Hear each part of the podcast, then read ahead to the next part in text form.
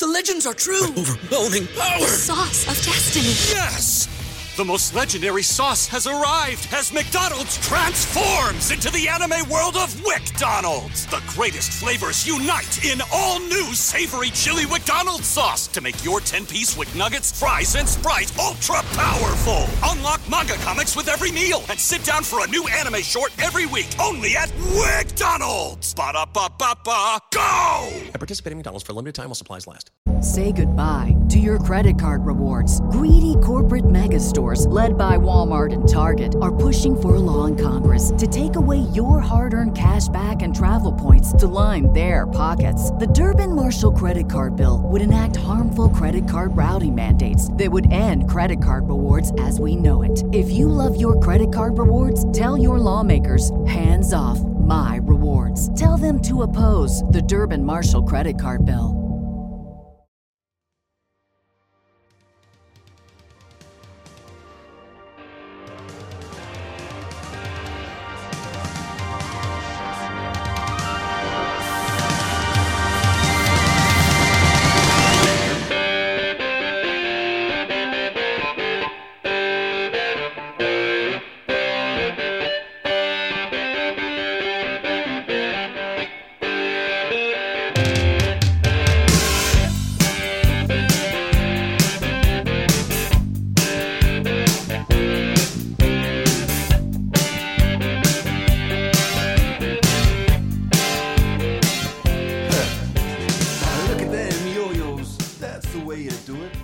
Back, everyone, to the inaugural episode of this year's edition of the RosterWatch.com Tradecast. My name is Byron Lambert.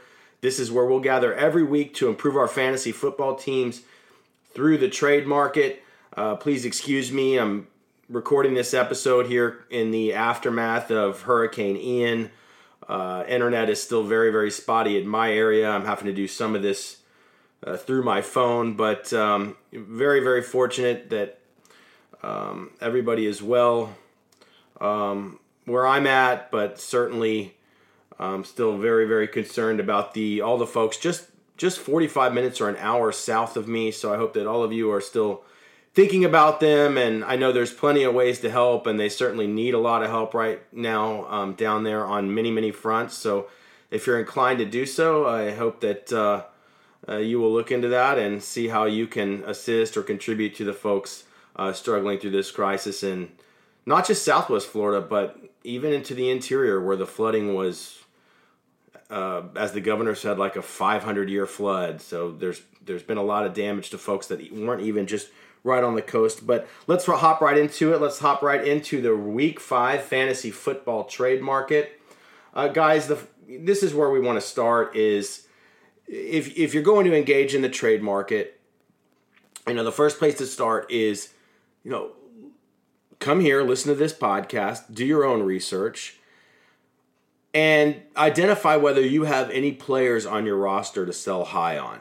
That's really where you want to start every week. It's a long season, um, it's a taxing season, and it requires a lot of bandwidth um, over the long haul to do your waivers and set your lineups and make sit start decisions and do trades. So you can really save a little bit of time by first just having a look and seeing, okay, do I have anybody that I can even trade this week? I think that's the situation most teams are in. And then, of course, if you are a losing and struggling team, uh, it may not be that you have anybody that you can necessarily sell really high on at the moment, but maybe you've got to think about making some moves in your best interest in order to get off the schneid and get a win this week because we can't afford to get too far behind in our in our fantasy football leagues.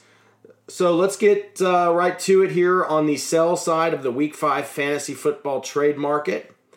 Um, let's begin with it's actually very very running back heavy this week. Let's begin with Rashad Penny of the Seattle Seahawks. Uh, hearing he's a little bit banged up heading into this week. Um, hopefully that news doesn't scare too many people off. Really hoping that we get some good information on him uh, trending in the right direction as we near the weekend here. Because if so, we're going to look to trade Rashad Penny, uh, coming off the 30 point fantasy football monster in week four. Look, Rashad Penny with an eye popping six yards per carry on the season.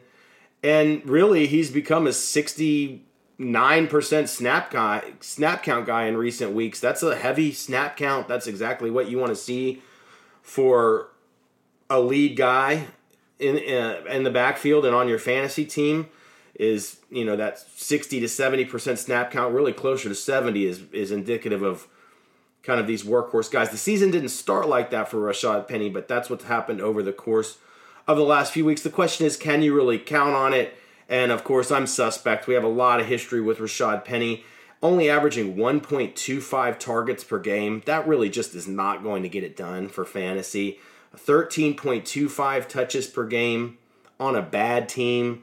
Another really negative indicator for Rashad Penny's long term outlook on the season. These are kind of the underlying uh, data points that make us concerned about Penny being able to maintain this clip of production as uh, we move through the season. But I think there's some stuff you can sell here with Penny. I mean, the 30 point game last week, the big yards per catch, he's playing the ha- uh, heavy snap count.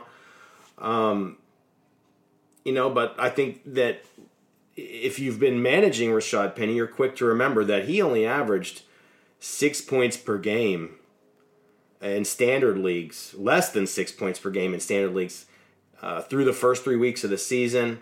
Uh, we all know that he does have the stud you know, rookie running back. Uh, Kenneth Walker III lurking in the background. Now, of course, it looks like a very slow start for Kenneth Walker, and I'm not sure how big of a thorn on the side of Penny he will be and how soon he will be some enormous thorn in the side of Rashad Penny or obstruction to Penny's uh, regular fantasy production. But I think, you know, look at how the premier rookies are already being used around the league. You know, typically these teams have an intention of getting these guys involved and – you know, my view is Kenneth Walker is is too damn good to keep on the bench for too too long. So, you know, will he usurp Penny? Probably not if these conditions stay the same. But will he begin to cut into that 69% snap count? Will he pick up in the receiving game where Penny has been deficient?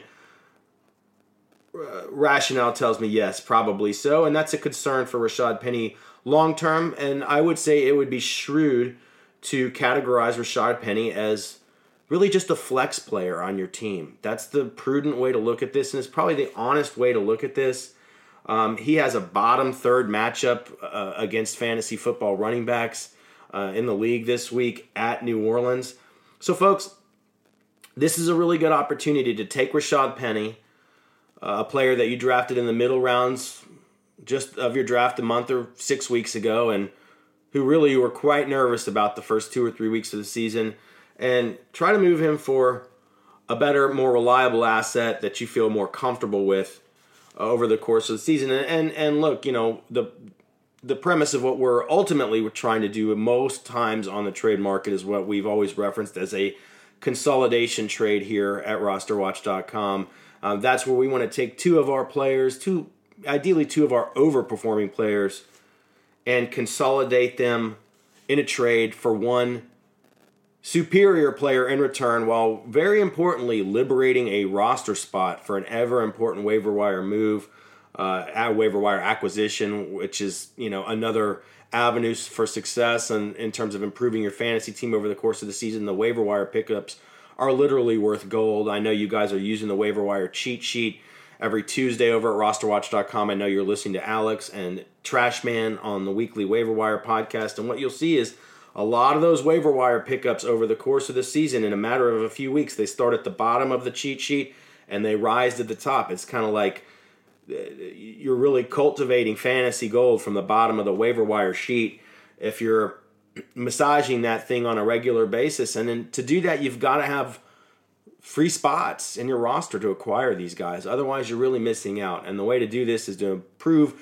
the player equity across the entirety of your roster by upgrading at the top of your roster, liberating a space at the bottom, and replenishing that with a waiver wire guy who is bound for uh, increased value in the coming weeks. So uh, I would suggest that Rashad Penny is a player that not only you try to move this week, but most teams will want to take him and package him with somebody else. And make an attempt to target a player that you feel is superior in return. Jamaal Williams, running back of the Detroit Lions. Again, we are discussing the sell side of the Week 5 fantasy football trade market right here on the rosterwatch.com tradecast. Jamaal Williams, the Detroit Lions. I know that a lot of RosterWatch Nation rosters Williams, at least those of you who use the standard and half point PPR cheat sheet. We were getting a fairly decent clip of him late in our drafts. And look, he's he's having a monster season. There's no other way to put it. An absolute monster season for Jamaal Williams in terms of fantasy um, here at the outset. Um, but we know that when D'Andre Swift is healthy, that Jamaal Williams is only a 12 touch per game guy. Now the question is, can we predict predict Swift's health? How healthy is he be, going to be? How often? If you look at his history, uh, there's big questions there. But I don't think that's something we can really hang our hat on as a Jamaal Williams manager at this point. Look, Williams is coming off back to back 24 point games in half point PPR formats, uh, 24 point fantasy football uh, production. That's that's absolutely you know, that's elite RB1 type stuff the last couple of weeks out of Jamaal Williams, a guy that you drafted as a total flyer at the end of your draft and weren't really sure what to expect. It's been a real boon. Um, Jamaal Williams only a 33% snap count guy when D'Andre Swift is in the lineup, and it sounds like Swift is return is probably imminent. And again, how long will he stay healthy? We don't know. Williams will continue to be a great commodity because he has some equity in that offense, which is really kind of humming, um, you know, no matter what. But it's you know a, a very um, it's a it's a it's a thin role for Williams when uh, D'Andre Swift is active. Again, it's 33% snap count, only 12 touches per game for Jamaal Williams when Swift is in the lineup, which is really quite meager and going to be unreliable in, in terms of you know any types of future production at this same clip that we've been experiencing so far this season. Um, you know, even in the recent weeks, when you drill down into Jamaal Williams' massive production, he was barely a 50% snap count guy, even in the stead of D'Andre Swift. So, once again, another, you know, a little bit of a red flag, even when he's getting this massive production in lieu of D'Andre Swift in recent weeks. It's been at a definitely a suboptimal snap count. Um, 17 and a half points per game and half point per half point PPR um, is his average fantasy production on the season, which is what a lot of your unassuming league mates may look at. You know, most people just look at like how many points per game is this guy scored on the season. And if you look at it, that makes Jamaal Williams the third highest scoring running back to date this season, at least in standard formats, which is absolutely eye popping. And we know it's totally unsustainable and it's uh, certainly a, a, a, an extraordinarily inflated representation of what we know Jamaal Williams is. And, you know, so what all of that means is by definition, he's a sell high. He's nowhere near, you know, a top five fantasy running back. Um, when you look at the landscape of the league, and the fact is, that's how he's been producing through the first month of the season, if you look at it on average. So, you know, not a bad profile to try to peddle to somebody else here. Only two targets per game for Jamaal Williams, just like we said for Rashad Penny. It's just, it's not enough. I mean, I think you can put these guys actually, you know, in a little bit of the same bucket, even though Penny's still really the lead guy on his team. You know, you're you're, you're noticing here some of the common underlying data points that are red flags here. So you guys can start to when you you know evaluating the landscape of your own fantasy football league and the players out here if you if you listen closely you'll know what to look for. Uh, you know let's look for targets per game. Let's look for snap count. Let's look for um, inflated you know production. Uh, those are the things that we want to look for. And also touchdown dependency is something we've always looked at at rosterwatch.com you know touchdowns are somewhat unreliable and unpredictable. And so these players who have produced uh, exceptionally so far this season, but have, have been very reliant on scoring touchdowns. We know again that's another, you know, that's another red flag that that catches our attention that this may not be sustainable. And Jamaal Williams in standard leagues, fifty four percent touchdown dependency on the season. We're looking for guys who are usually around twenty five percent touchdown dependent, really max. So that's ugly for Jamaal Williams, and it, there's no way it can be uh, sustained. He's got a m- middling matchup against the New England Patriots this week. That's Jamaal Williams of the Detroit Lions. Um, we may or may not have Swift coming back. Uh, but once again, this is a classic profile of a sell high to a desperate losing owner in your league. That's really because you know Jamaal Williams has some stigma attached to his name. So, you know, you're not going to totally pull one over on a lot of people, but you know, who we need to be targeting, you know, this raises a great point is that the winning teams in their league that at this juncture of the season, you know, the first people, I told you the first order operation is go look at your roster and see do I have anybody I can even trade this week before you walk down the path of spending all this time evaluating your trade market. It's a good way, a little bit of a of a time saver. The next thing is when you're identifying trade targets, who do you want to acquire? The very next order, step two in the order of operations is go identify the 0 and 4, 1 and 3 teams in your league, the losing, struggling teams in your league, and see if you can pick them off for their good players. And you know, their their hands are tied a little bit. They have a sense of urgency. They have to win now. And I think not only are they ideal targets, uh, you know, in general uh, because of their situation, but I think these are guys that they're a little bit desperate that you can also pawn off some of your players that maybe, um, you know, maybe aren't quite as enticing big picture like a Jamaal Williams. Somebody may need to win right now, and you know he's been going like gangbusters. So I think in some leagues um, that may be a con- you know that may be compelling to some owners. Uh, once again, uh, the, Jamaal Williams, uh, classic profile of a sell high to a desperate and losing league mate of yours in a consolidation deal where you package Jamaal Williams and another player on your roster, a flex type player, an overperforming type player, and your your your objective is to get one superior player in return from that losing team that you've targeted in this deal. And, look, you know, if you want to get a good player off their hands, those teams need to win. So you are going to have to give them players that can help them win, you know, right now. But I think you can make that pitch with Jamaal Williams and another solid asset. Um, I would recommend that you at least go investigate that situation in your league. If you are a Jamaal Williams owner, it would be um, high on my list of priorities while the momentum is there. Uh, next up uh, on the sell side of the fantasy football trade market, another running back producing an elite clip. Um, you know, a guy that people are more excited about too. Uh, Miles Sanders of the Philadelphia Eagles. I mean, look, 20 touch per game. Miles Sanders is awesome, and that's frankly that's what he's been this season. And you know, he's got a, got a whole hive of truth, truthers out there. I mean, everybody knows Miles Sanders is an electric player that when he gets the opportunities, he's been good, but he's just not been that guy that can sustain those opportunities or that workload. And the Eagles have just simply have not been the team that are going to really cater to that. Still, his truthers are doing cartwheels. His loyalists are doing cartwheels right now because this is exactly what they've been hoping for. And the fact is, Miles Sanders is the type of talent that if this sustains, he's going to be really good all season. I mean, he's an RB1 right now, and that could sustain. But I think if we really look at a big picture, it's more than likely a mirage. That's more than likely a mirage with Miles Sanders.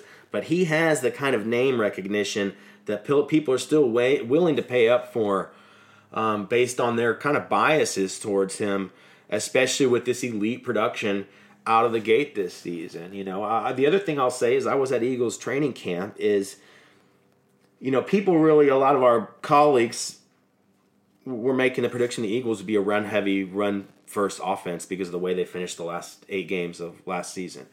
And I went to training camp, I just don't see how that's even remotely possible. Number one, they really don't have the assets in the backfield to, to really do that over the long course of the season.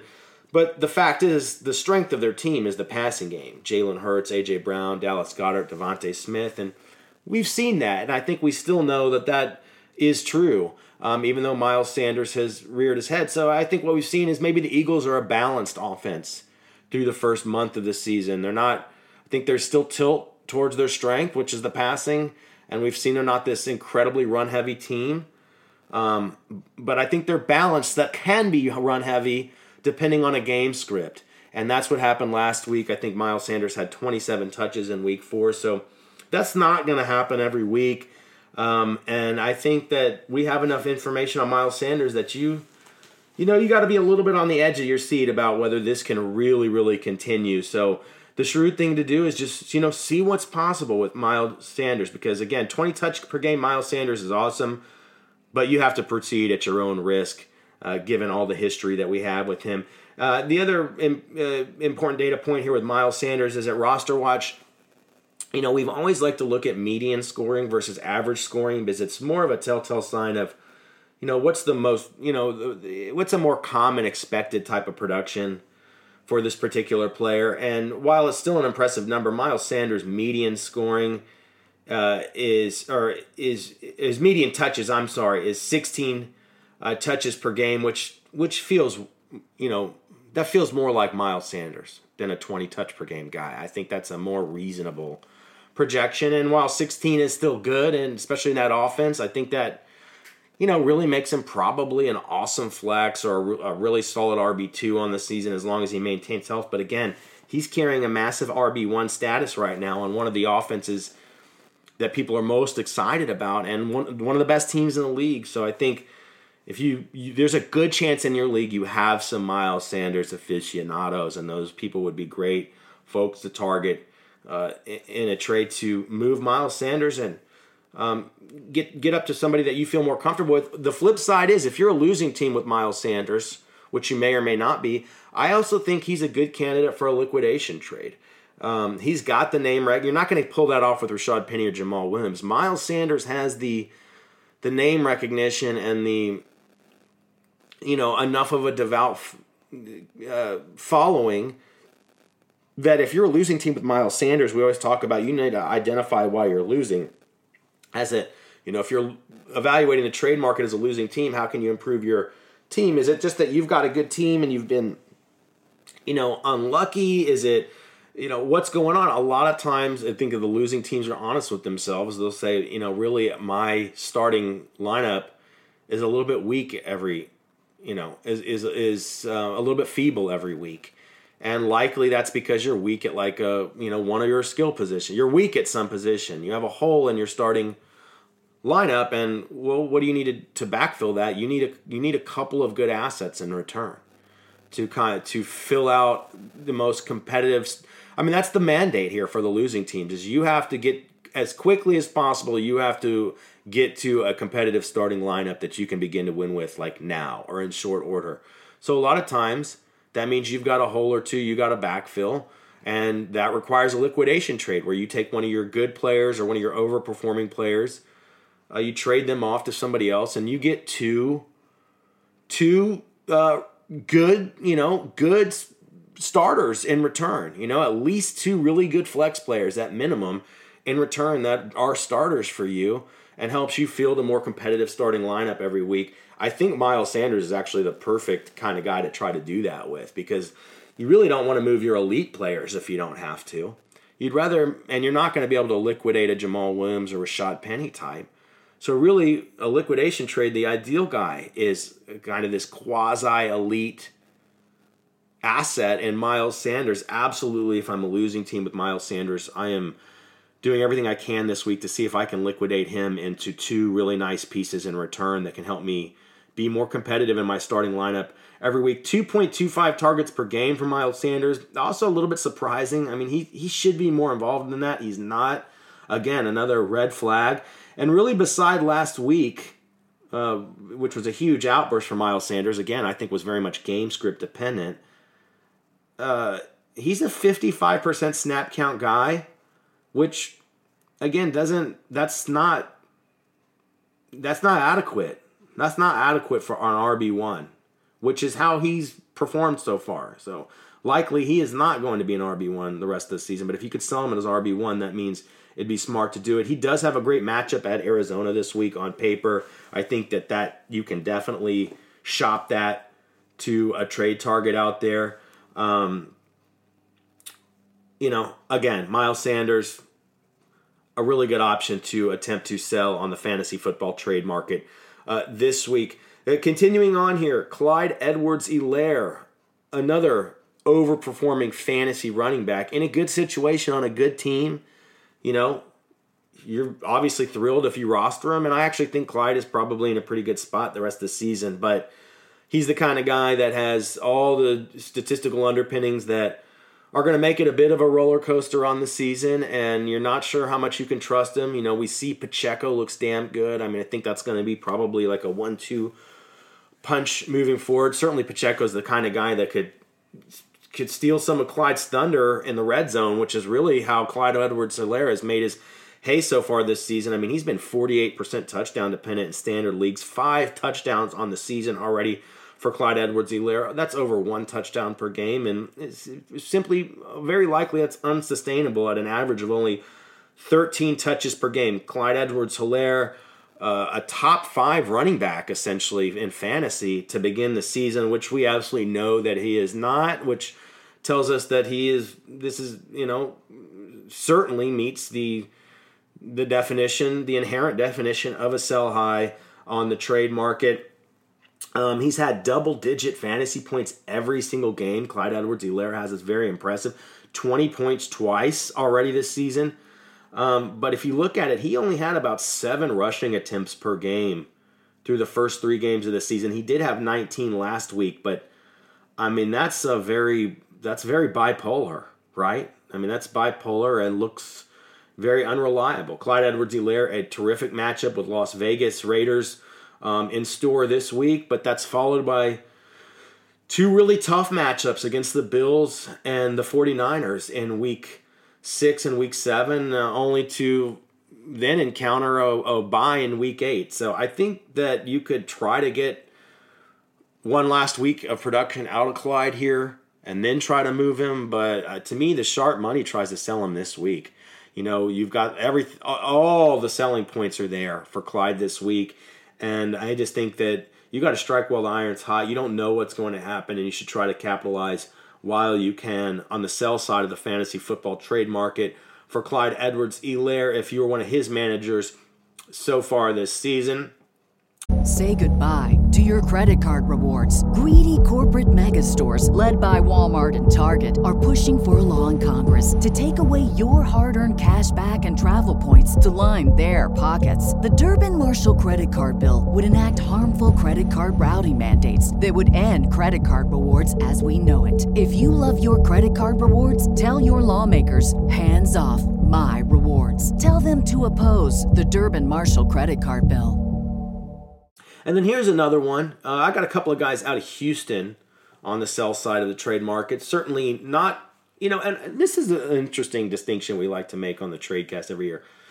These guys aren't not are not necessarily must sell uh, players. I mean, we're talking about good players that if you have to keep them, you know, you're in pretty good shape probably. But we have some concerns long term. So I think they're like they're players you try to sell if you're being opportunistic. They're players you investigate, you know, what what what can be done with this guy.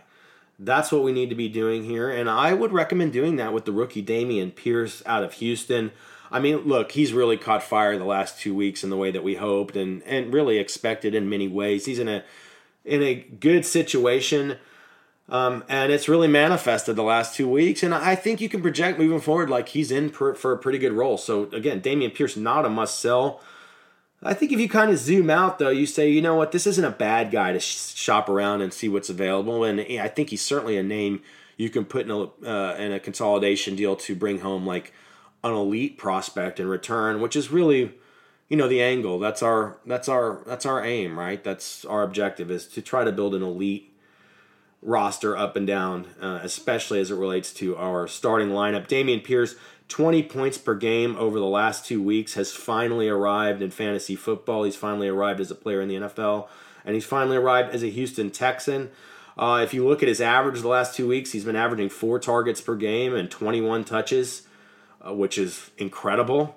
Incredible. And he's gone over 60% snap count in both those games. So, again, everything, the trends are all looking good for Pierce, and he may very well stay on this track. I think you know, circumstantially, logic tells you that he should, but, you know, we just don't have enough data to know 100% yet. And, um, you know, my thought is he's not, he's a rookie on a bad team. I mean, how, and it's, again, it's, it's a guy that you're happy to keep, but I think rookies on bad teams are players you're willing to part with if it means bringing home a commodity that you're more comfortable with can take you all the way this season.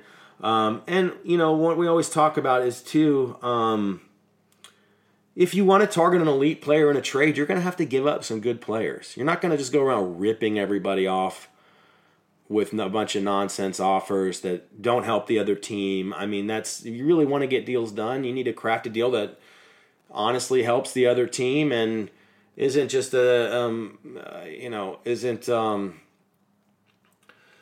uh, you know isn't just like a slap in the face when they receive it. There needs to be some quality players in the bundle that you're offering, and I think Dameon Pierce certainly uh, meets that criteria. So um, you know, Dameon Pierce owners very very happy today and as they look ahead. But I would say that if they want to be active in the trade market, this would be a good week just to just to see what's out there, see what you can fetch for Dameon Pierce this week in your fantasy football league, and then his his teammate Brandin Cooks. Here's our first wide receiver on this week's edition of the Trade Cast on the sell side of the Week Five fantasy football trade market. Brandin Cooks had an excellent season last year. Uh, was drafted kind of as that really nice safety valve fantasy wide receiver with upside in the middle rounds uh, this season. And, you know, he's got some underlying data that su- still supports that, that you can feel good about. I think he's a fine keep if you need to keep him. But really, if you read the tea leaves, it appears Brandin Cooks is going to be boom bust this year, kind of a boom bust player, just based on the the offense, the quarterback play. Again, it's a bad team in Houston. And I think the you know when you have a big a boom bust player, let's look at like DeVonta Smith in Philadelphia, who's looking kind of boom boom busty, which you know I think is fine for where you drafted him and what your expectations are. But I, the appeal of DeVonta Smith, as we've seen, is that when he goes boom, it can be an enormous, you know, nuclear type of boom. And the question is, in this offense, does Brandin Cooks really have that kind of upside to offset being kind of an unreliable player production wise on a week to week basis? And the question is, how big can Brandin Cooks boom and how frequently can he boom that big? My feeling is the big booms for Cooks are probably going to be sparse this year, which ultimately kind of undermines his value to your roster, a player with his type of profile. Um, he's had two double digit fantasy football games in terms of production and half point PPR so far this season in the first four weeks, but it's been a very underwhelming start overall. I mean, those were barely double digit scoring affairs for Brandin Cooks. It's been, you know, definitely not what folks expected compared to last year where Cooks was just an absolute joy and a total surprise um, for fantasy owners. Uh, he did have his best game of the season in week four. And so, you know, this is the type of player that when he's hot, you want to try to capitalize because he could easily bust this week and then you're kind of back languish. He's back to just kind of languishing on your roster. So I'd say if you can cobble together, you know, his week four production, you know, he is getting nine targets per game, a robust snap count. He did have that you know, you know, very, you know, uh, respectable preseason ADP that some people in your league may still be kind of bought into. I think those are, you know, four selling points you can cobble together uh, regarding Brandin Cooks. Um, and try to peddle him this week for somebody that's more reliable with bigger weekly upside. Um, and then, of course, if not, I think you know the wise thing to do is look at Brandin Cooks as a wide receiver three, with with definitely with some upside um, as the season progresses if you have to keep him. All right, folks. Um, you know, of course, we'll get to some mock trade deals at the end of today's episode so that you have some actionable kind of templates, you know, that you can follow in your own leagues um, when putting together, when crafting some trades. But first, of course, we want to hop over to the buy side of the Week Five fantasy football trade market, and uh, we're going to obviously begin. I mean, where else could we begin with uh, Jonathan Taylor?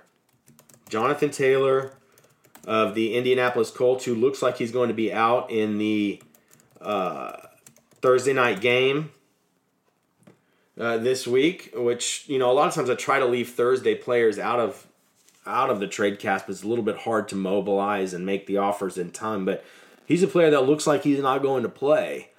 Um, and I think that you know when you're looking at a Jonathan situation with with uh, buying Jonathan Taylor, it's very likely that he may be rostered by a lot of 0 and 4 teams, a lot of 1 and 3 teams, which makes him a really good buy target for winning teams. Now, like I said, you're not going to just rip somebody off for Jonathan Taylor. His his owners are going to be looking to make a liquidation trade.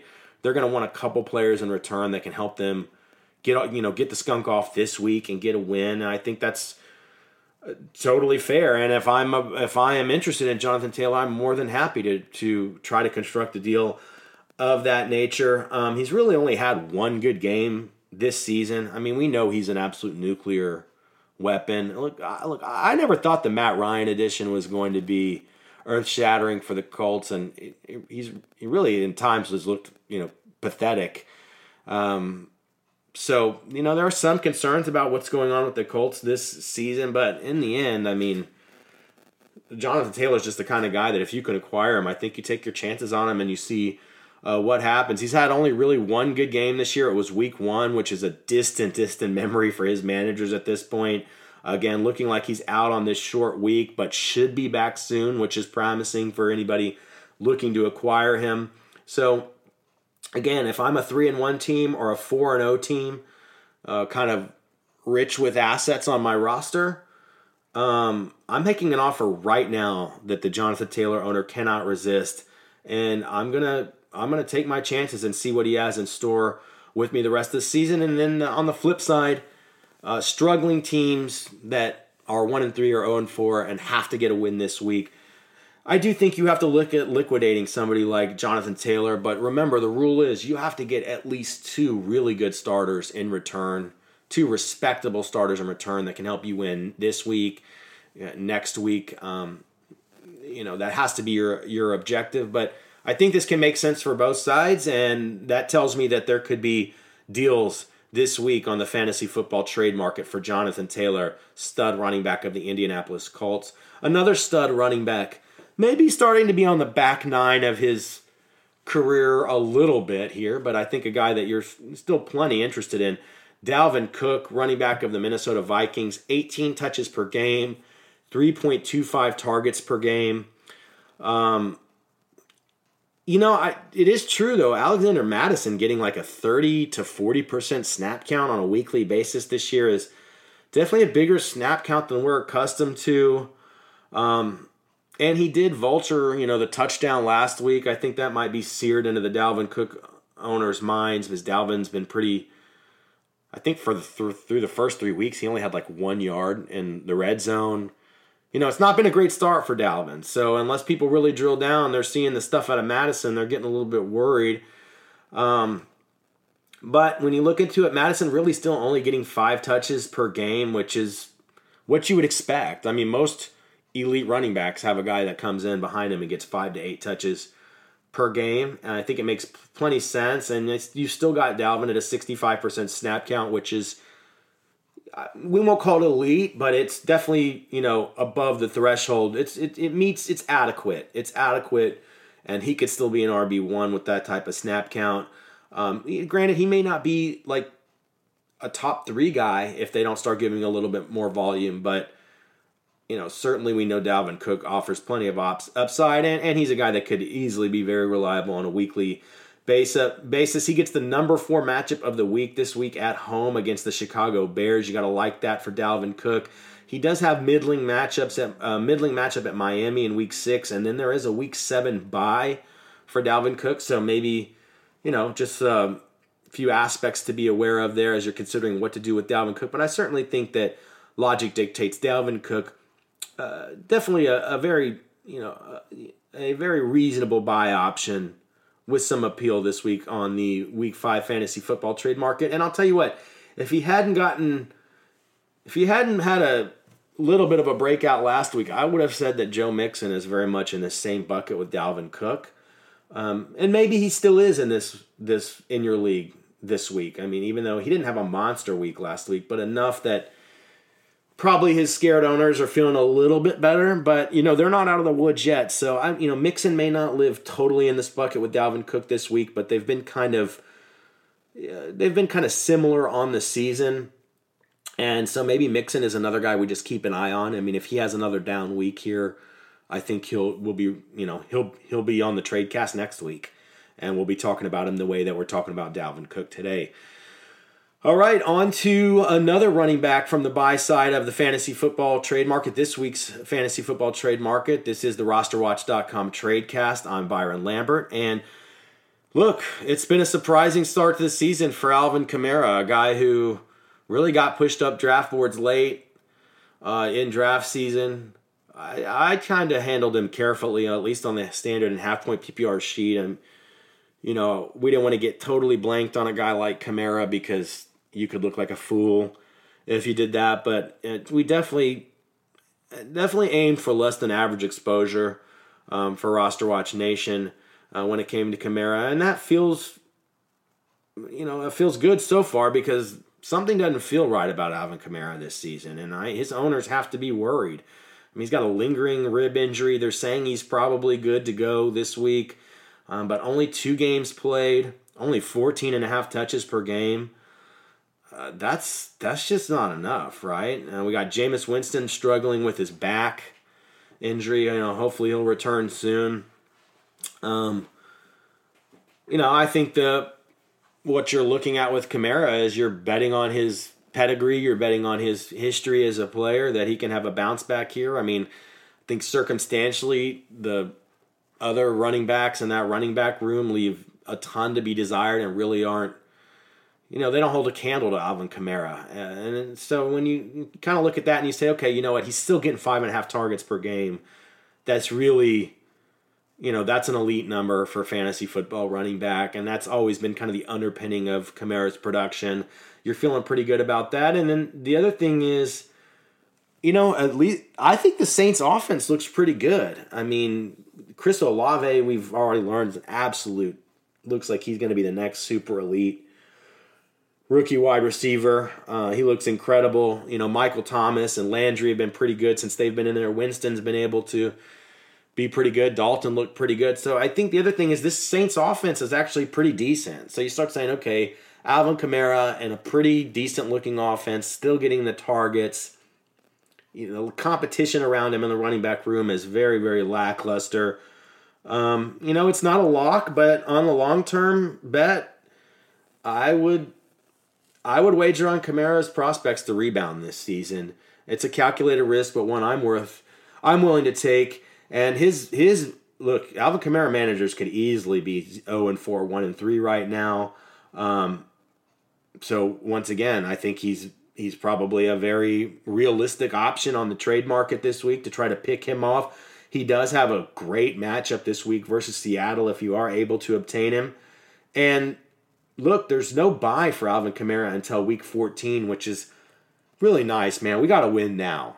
And I'd rather mortgage those byes, put those things on credit into the future, and let's rack up some wins now. Let's build our team through the trade market and the waiver wire market. Let's fortify it, and then when we gotta, when we have to deal with these byes down the road, we'll be in good position to do sh- do so. So I think going after Kamara, Alvin Kamara this week, it's worth a shot, and I'd give up two legit flex players for him.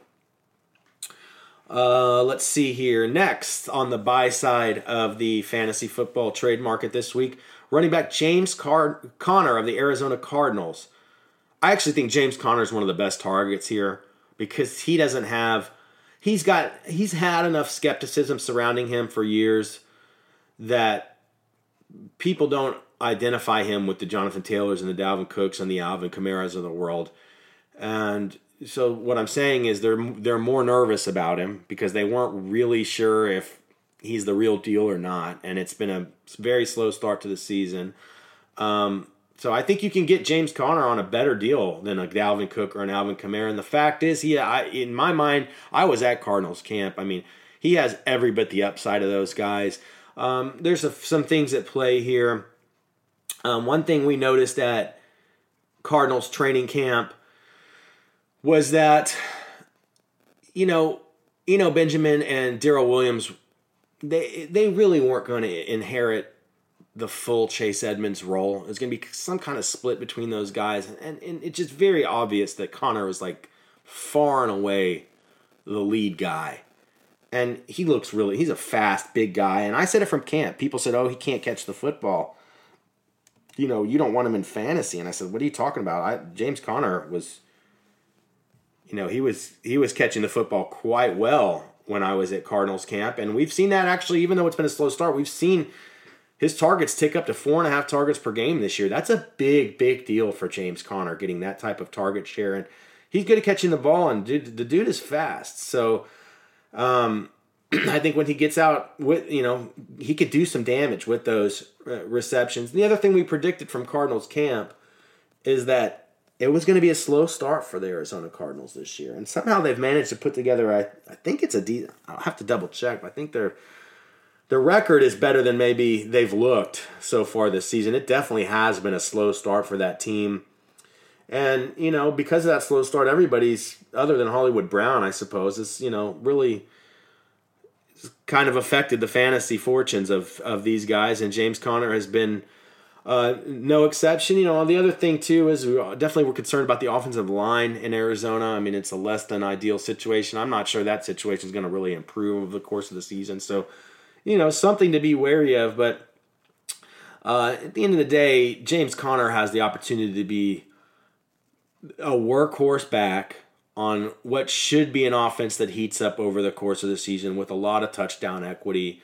Um, we've already seen that. He's getting more involved in the passing game. I think we're a little worried about what we saw. I think through the first, other than the injury, he had a little injury in week two that hampered him, and then that hamper, what we saw at the beginning of the season was he was going to get a big role, and that you know Benjamin and Darrel Williams would be distant guys behind him.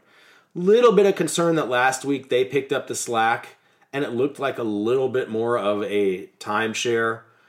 Uh, so we'll see if that can if that continues. Um, I'm not sure that it can. I really think Conner is the guy when it's all so that they want him to be the guy. I think, and I think they were tinkered with the configuration of the backfield a little bit last week just to try to kind of get get a spark going after a slow start. It's been 14 and a half touches per game for James Conner on the season. Remember, he basically only played a half in week two, so that's submarining his numbers a little bit. 3.2 yards per carry, I think that has a lot to do with the offensive line and also, you know, again, a slow start for the Cardinals. They've been in some bad game scripts. That's been the other problem. When you a team that's kind of a soft to a slow start, they get into bad game scripts, and that really kind of ruins this the you know situation for a fantasy running back. I think that begins to rectify a little bit here over time. Uh, again, I wasn't worried about at all about a timeshare with James Conner until last week versus Carolina. Um, you know, but I do still think he's he's still the lead far and away, or clearly at least to me, maybe not far and away, but the clear lead and um, look, he's got a tough matchup this week versus Philadelphia. James Conner does, but next week he has a great matchup at Seattle, and then no bye until week 13 for James Conner. So again, like we said with Kamara, we'd rather pay the piper later with these byes and rack up some wins now. So I think that's an appealing part of Conner's profile. Um, so in my mind, it's really worth the gamble to take a look at James Conner and see what's going on with him in your league and see if you can acquire him. Um, I really think that people were somewhat reluctantly drafting him, even though he had a great season last year, just based on his historical profile. And his ADP was pretty high this year. Um, so I expect that that all still comes in the equation. And he's a guy you can probably get a pretty good deal on, which I think he makes him one of the most obvious trade targets here and probably one of the most realistic ones to acquire. Um, when you combine all these factors. He's got reluctant managers. It's been an underperformance so far. Um, he doesn't have the name recognition of the Dalvin Cooks and the Alvin Kamara's. But in the end, he's got a profile that can easily match or, you know, in some cases exceed those guys. So I think you're getting that type of player, but at a discount uh, with James Conner. And I think he's probably a better target than somebody like Alvin Kamara, let's call it on the dollar in your trade market um, this week. 72% snap count in week one for James Conner. You know, and we were worried about the little bit of a timeshare this last week in week four, but I am looking here against Carolina. It was still a 66% snap count uh, for Conner this last week. I so I think if you look at that, you know, week two and three, a little bit throwaways because of the ankle injury. Week one, 72%, week four, 66%. I mean, that's that puts him in that 65 to 70% snap count range. And I mean, once you're getting around 70, that's that's a really, really encouraging sign um, with James Conner. Um, so, folks, I would definitely just snoop around and see what's going on with him. Uh, let me see here. Excuse me. That's a little bit hard doing all this from my phone, guys. Just bear with me here this week. I want to think I had one more note for you here on James Conner. Let's just see here. Uh, okay, yeah, he's easily a 17 to 18 touch guy with upside for more, and again, the touchdown equity. Um, and again, his work in the passing game is a big deal this season. James Conner, he's already gotten half the targets this year through basically only three games that he had in 15 games last year. So he's on pace to more than double his target share. I mean, really almost triple his target share from uh, last season. Okay, guys, and then uh, another one here on the buy side of the fantasy football trade market this week. Uh, we're going to go with tight end Kyle Pitts. You guys are very scared about Kyle Pitts, and he has a very ugly profile to begin the season.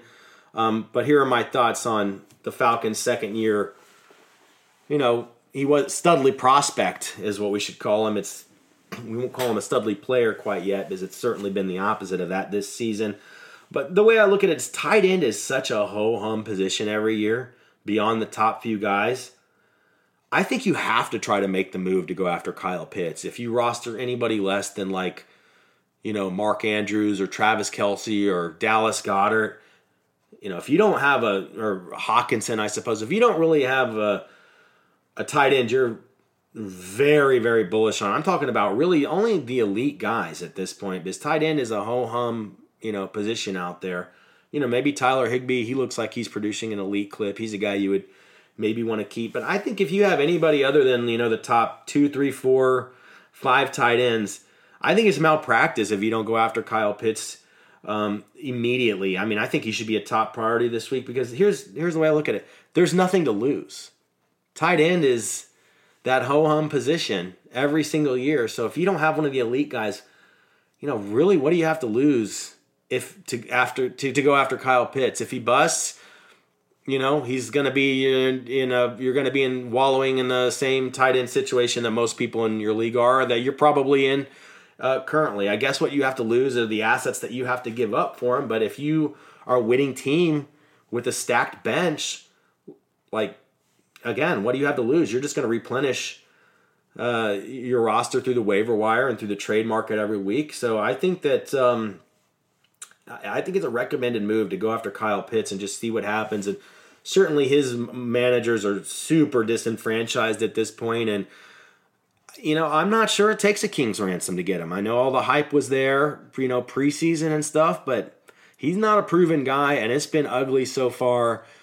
And maybe there's some stubborn owners that won't get rid of him because of what they invested in the draft but the draft is becoming a distant memory. And if they're a losing team especially, I, I just really think that Kyle Pitts is somebody that you have to consider moving on from if if you need to get a win this week and if you can get some good players in return. Um, it's been, like I said, ugly for Kyle Pitts. Only five and a half targets per game this year. Only this is incredible. Only one game of over 25 yards receiving for Kyle Pitts, and only one game over two receptions and zero touchdowns. I mean, that's not just bad. That's pathetic and scary, frankly. So you have to kind of come to an accord with an owner who's not just married to this dude, who's willing to do an honest and reasonable deal. But if you can do an honest and reasonable deal for Kyle Pitts and you don't own one of the top three to five elite tight ends in all of fantasy football, I absolutely think that this is a low risk move that we should all be attempting to make. And let's live with the live with the results. I think you have very very little to lose if you find the right trade partner and you can get um, the right deal done and if you're a team in the right situation to make uh, to go in this pursuit. Also, bad quarterback play. I mean, bad quarterback play out of Mariota. It was a disgusting effort last week. And look, he's got a round three rookie quarterback in Ridder breathing down his neck. So he may have like a mid round rookie quarterback. Not I was impressed with Ridder when I was at Falcons camp. Uh, that's for sure. But in the end, he's a mid round rookie quarterback. And that, that guy could very easily get in the lineup sooner than later this season. And that's also troubling poten- potentially for Pitts, at least on the surface. He might be the kind of guy that can come in and heat up Kyle Pitts a little bit more. I mean, Desmond Ridder has a very live arm you know, can move around in the pocket, uh, but it's unknown, and I think most people will probably just be a little bit scared of the prospect of, you know, the quarterback situation deteriorating even more in Atlanta as the season progresses. I mean, luckily Atlanta's two and two. I think if they weren't two and two, I think that we already might be talking about uh, Ridder coming in uh, to the lineup. So once again, Kyle Pitts, it may never materialize this season, but I think it's worth a shot. And he's got Tampa Bay this week on the uh, matchup. Uh, they're number four. It's the fourth best matchup. They've or they've allowed the fourth most points to fantasy tight ends on the season. And over at Roster Watch on our matchup tool, we also have it as a top ten uh, matchup for fantasy tight ends this week against Kyle for Kyle Pitts. So it could be a, a get right spot. And like we mentioned with Alvin Kamara, James Conner, no bye until week 14 for Kyle Pitts certainly that um, feature of his profile has some allure to it. Okay, folks, before we wrap up here on uh, this first edition of the rosterwatch.com trade cast of the 2022 fantasy football season, let's give you some mock trade deals here so you have kind of some actionable information. You have a template to go home and uh, attempt to design your own trades with. Guys, why not take Brandin Cooks and try to trade him for James Conner? boy, if you could get something like that done or something remotely close like that done, I think it would be a real, real boon to acquire, to move on from a guy like Brandin Cooks and maybe another asset. You maybe you can't do this. Try that deal straight up. You know, I I think you have to have a really disenchanted James Conner manager to make that move. But you know, maybe it's Brandin Cooks and another flex player that you think is a sell high or kind of a bench guy or whatnot. You can help the James Conner guy, uh, uh, manager out this week. I think you should absolutely make that attempt. Um, if you could send Brandin Cooks for James Conner or Brandin Cooks and another, you know, modest player for James Conner, I think you'd be making uh, the right move. Can you take Clyde Edwards-Helaire and Brandin Cooks from the sell side of this week's trade market? And can you move them for Dalvin Cook or Alvin Kamara? You know, this is what I'm talking about. I think you can get the deal done for James Conner for cheaper. But I also don't really have an objection to taking the calculated risk and going after Dalvin Cook or Alvin Kamara with a combo of Clyde Edwards-Helaire and Brandin Cooks. Um, you know, it's a little bit speculative, but you, you look, we got like we got to be aggressive to try to win this thing, and we're in it to go big or go home. And you know, the best thing to do is just try to assemble almost a cartoonish starting lineup of the big name players in the leagues, and I think you can in the league and you can live with those results. Now, if we want to go after Kyle Pitts this week, uh, can we take our current tight end, whoever that may be, along with some kind of sell high type of flex player or you know bench play, somebody you know another modest asset? Can we package that with our current tight end, and can we peddle that to the Kyle Pitts owner this week and get a deal done? I think you might be able to. It's certainly worth an attempt. Um, and then, you know, let's flip this thing on its head. If you're a Jonathan Taylor owner who's looking to liquidate this week because you've got to get a win, I told you you've got to move Taylor for two good pieces or a return. Two, two really good starters in return, two respectable guys in return at minimum. That has to be kind of like the rule when you are moving an elite player. Um, so here's an example. Uh, again, looking to liquidate J- uh, Jonathan Taylor. Why not move Jonathan Taylor for James Conner and a good wide receiver this week? I mean, that's a smart deal, right? And I think that's a deal that can get done. So I think the Conner owner probably be willing to do that if they have the assets to do it. I think the Taylor owner, if he's in a pinch and he needs more players to help him win, like right now, and I think those are the, that. I think that's the type of deal that can get done. So, folks, I hope you enjoyed uh, this episode of the RosterWatch.com Fantasy Football Tradecaster Week Five. We'll certainly have more coming to you next week. And um, until then, folks, happy trading.